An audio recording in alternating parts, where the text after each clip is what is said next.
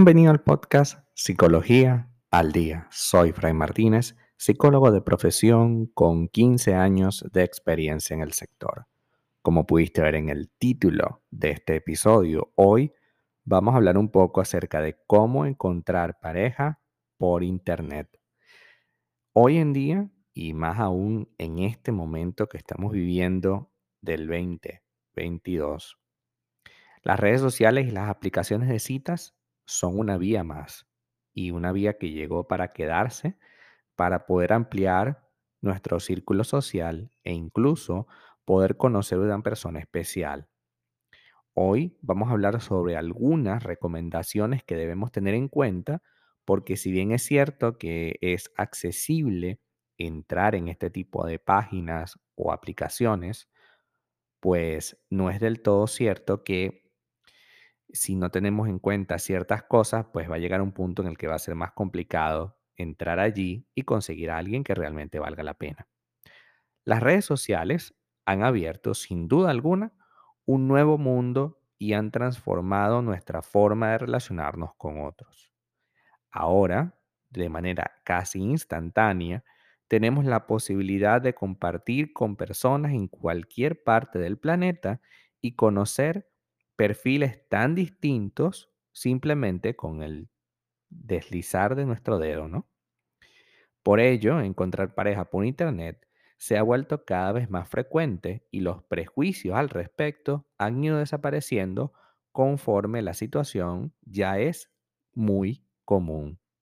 Incluso en algún punto llegó a ser solamente eh, no, es que las personas jóvenes son las que se meten por el internet a buscar pareja.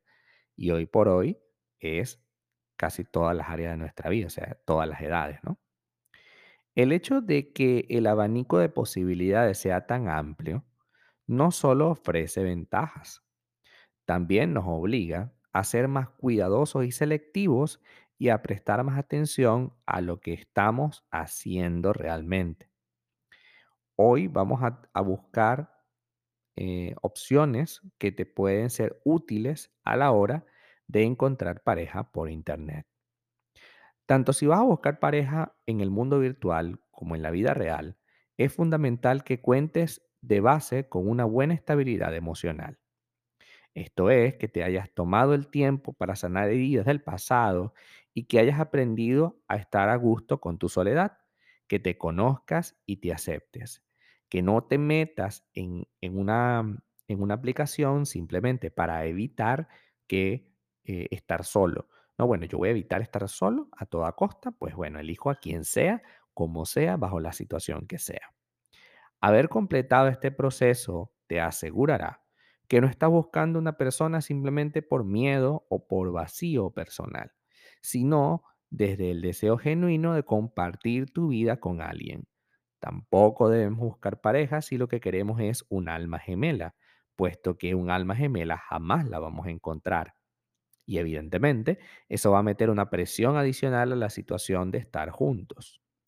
Si sientes que tener pareja es una necesidad, si recurres a la compañía para evadir tu tristeza, tu angustia o tu insatisfacción, es posible que el vínculo que establezcas sea más ligado al apego que al amor.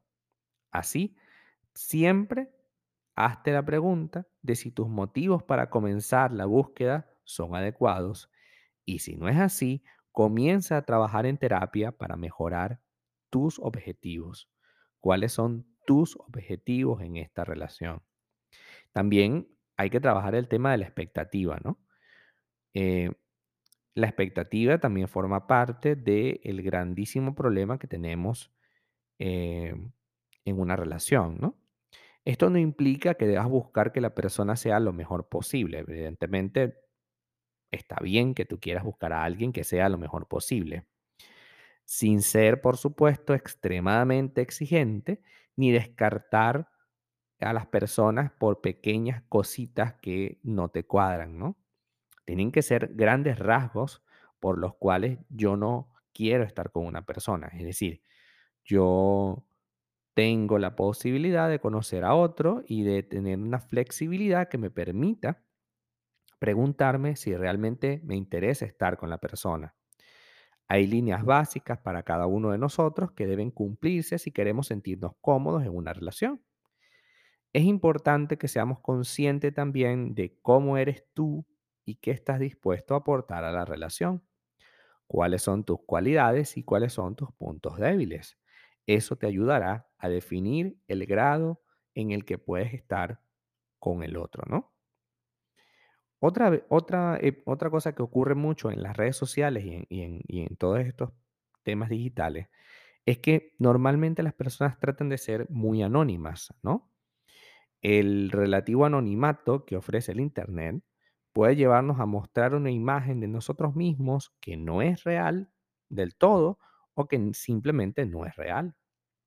Quizás sintamos la tentación de vendernos como una persona atrevida, aventurera, romántica, apasionada, mucho más de lo que lo somos.